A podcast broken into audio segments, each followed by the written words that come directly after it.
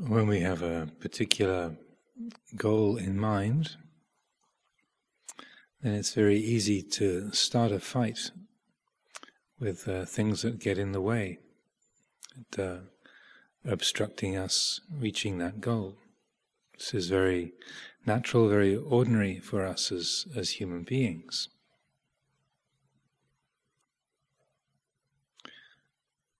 We're traveling down the road, we get annoyed with all the traffic that's in the M on the M25 getting in our way while we're trying to get to the airport.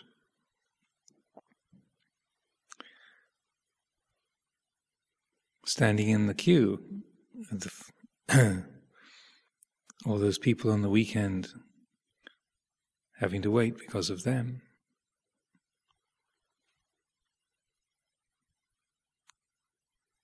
These are natural, instinctual uh, feelings. And they translate into the world of, of meditation, spiritual development as well.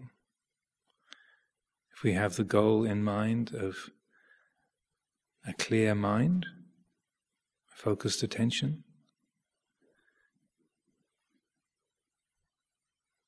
freedom from distracted, distracting thoughts,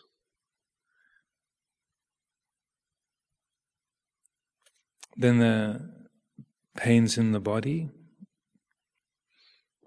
noises in the room,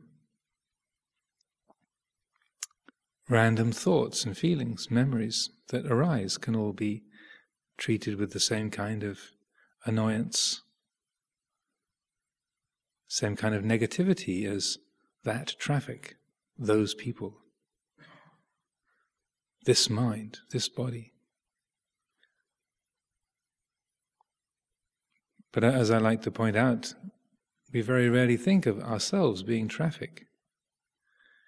We don't think, oh, how unfortunate, I'm clogging up the road for all these good people who need to get to Heathrow. They are traffic, I am going somewhere. Those people in my way, those people crowding in front of me, those thoughts crowding in on my mind, my meditation that noise interrupting my practice. This sore knee ruining my concentration.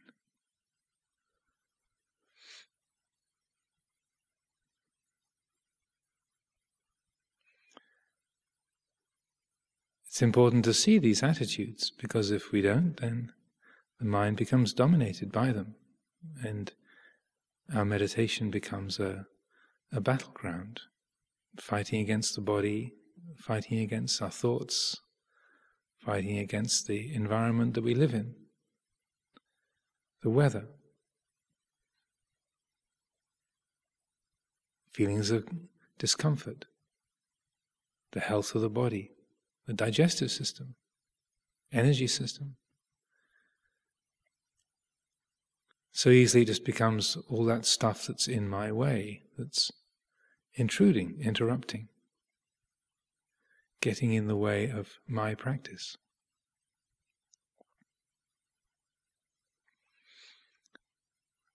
Therefore, it's important, essential, to clarify the attitude and to build a foundation instead of a radical acceptance and loving kindness that is all encompassing.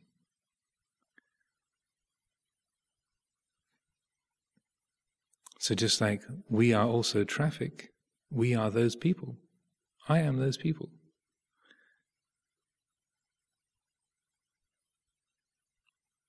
We can relate to our thoughts, our feelings, our bodies.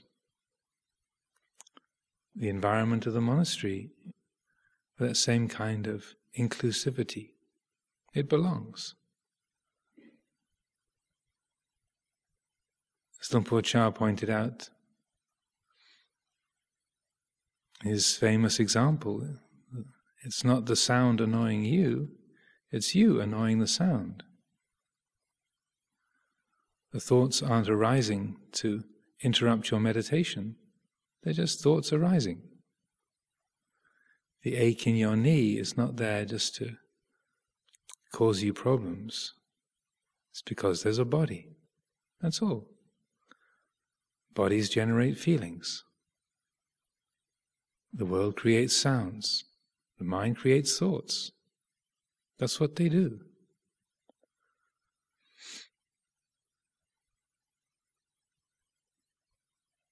Therefore, it's essential to get a feeling for what is a true loving kindness, a true acceptance, that everything belongs. The pain in our knee, the chattering thoughts, the noises in the room, the runny nose, they all belong.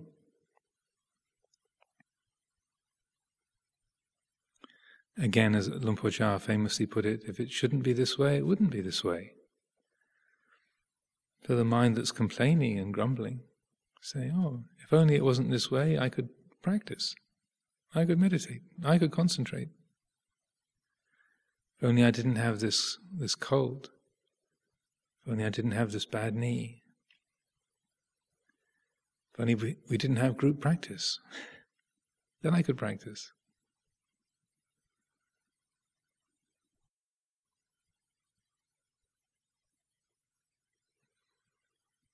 Therefore, it's important to get a sense what is radical acceptance? What is that heart of loving kindness that recognizes it all belongs? Thoughts are part of nature. Feelings of the body are part of nature. The sounds in the room, activities around the monastery, they're all part of the, of the natural order. They all belong at the most basic level. Even our thoughts, which are violent or selfish, ugly, greedy, profane, they all belong.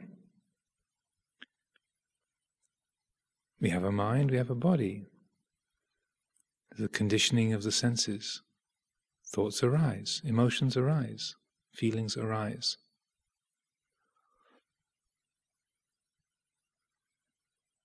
So, to establish this attitude of loving kindness, radical acceptance, is to establish that attitude of, yes, this belongs. This runny nose, this aching knee, these crazy thoughts, they belong. But just because they're part of nature, because they, they're part of the way things are, doesn't mean they have to be followed, pursued. Just like when we get to a, a junction in the road, we can go left or we can go right.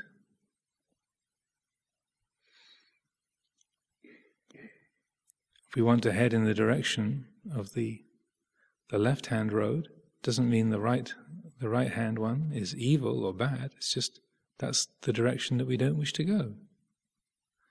That's all.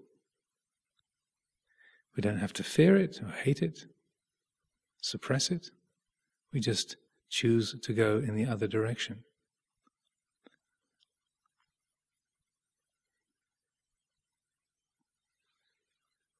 So, as we work to establish concentration, let the mind settle and focus using the, the uh, practice of mindfulness of breathing, listening to the inner sound, a nada sound,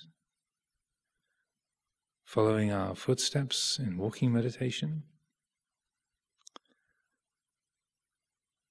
As we train the mind to, to focus, steadying the attention on the present, Make sure there's this foundation of loving kindness, a foundation of acceptance. Oh, or when the mind then produces chattering thoughts, memories, plans, judgments, just to know, well, that's not something I'm interested in right now. This is just patterns of thinking. And we let them go. We don't have to fear them or hate them. We don't have to resent them, suppress them. Just recognize what they are and choose not to go down that road.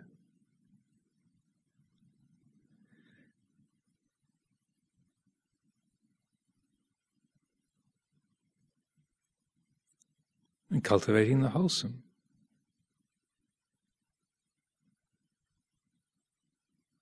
Setting the intention to focus upon the feeling of the feet touching the ground, feeling of the breath entering and leaving, or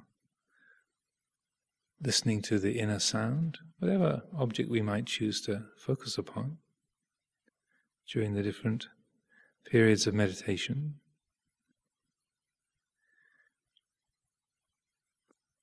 If there is this foundation of acceptance, then when there's something that's unskillful that's arisen, just leave it aside. When there's something skillful to focus on, centering the attention on the breath, then rather than grasping it and clinging to that, I've got to, I must, I should. Instead, just let the breath fill the attention, just like choosing to, to drive down that particular road. That's the pathway that we're going down. It's a simple choice that's being made that we then follow. It's a wholesome intention. It has a skillful aim in, in view.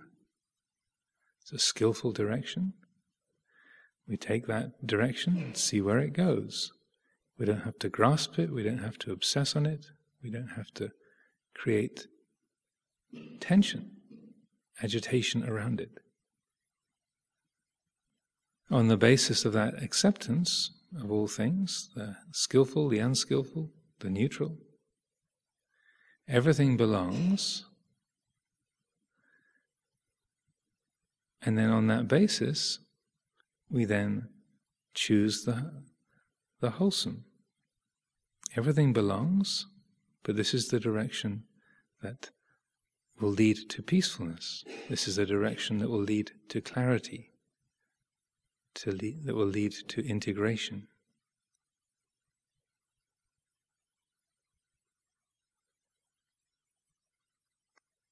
So, in this way, there's a recognition of the the unskillful, restraining the unskillful from arising, but if it has arisen, then a turning away from it, a letting go of it. There's the arousing, the development of the wholesome, the choosing of the wholesome. If the wholesome has arisen, then we pursue it, we develop it, we carry it on along that path. So the four aspects of right effort are cultivated, but not with fear and hatred of the of the negative and grasping and attachment to the positive. The four aspects of right effort restraining the unwholesome from arising, but if it's arisen, then letting it go cultivating the wholesome, and then maintaining it in being. These are all then developed, they're used, but without a sense of I and me and mine being woven into that. If we approach the efforts to concentrate by fearing and hating our thoughts, distracted thinking, trying to suppress, get rid of our distracted thoughts, making them the enemy, trying to get hold of the object of concentration, fixate on it, obsess on it. I've got to get concentrated, I've got, I've got to get jhana, I, I, I. Effort is being made, energy is being expended, but that energy is just going into bhavatanha, the desire for me to become concentrated, me to get jhana, me to get insight. The desire to get rid of, getting rid of passions, getting rid of distracted thoughts. Bhavatanha vibhavatanha just cause more suffering, more discontent, more dis-ease. And get a feeling for this quality of loving kindness, a radical acceptance. Being able to fully acknowledge, fully accept the way things are, but to also bear in mind acceptance doesn't mean approving. So accepting angry and resentful thoughts doesn't mean we buy into them and follow them. It means anger happens. Resentment can arise. That's natural. We accept it, but we don't have to approve it or follow it. Yep, there are roads that lead to the north. If we want to go south, then we go south. Take the road to the south rather than the road to the north. As simple as that. As we begin to get a feeling and true, genuine sense for this quality of acceptance, notice how that sits within the heart as a spaciousness, a stillness, a brightness that's there, even when the object is chaotic, a loud noise, a painful feeling, crazy thoughts, and flush of emotion. If there is that attitude of acceptance, then even though there's a loud noise, there's silence behind it. Even though there's agitation, there's a, a sense of the stillness within which that agitation occurs. A spaciousness, silence, stillness, even in the presence of those coarse objects, because the, at that moment, the wisdom faculty is recognizing these are all dhammajati, dhammachat, they're natural, they're born of the Dhamma, aspects of nature, that's all. And in that spaciousness, then the wisdom faculty is able to choose what's the wholesome way forward, what will lead to greater peace, greater clarity, greater understanding.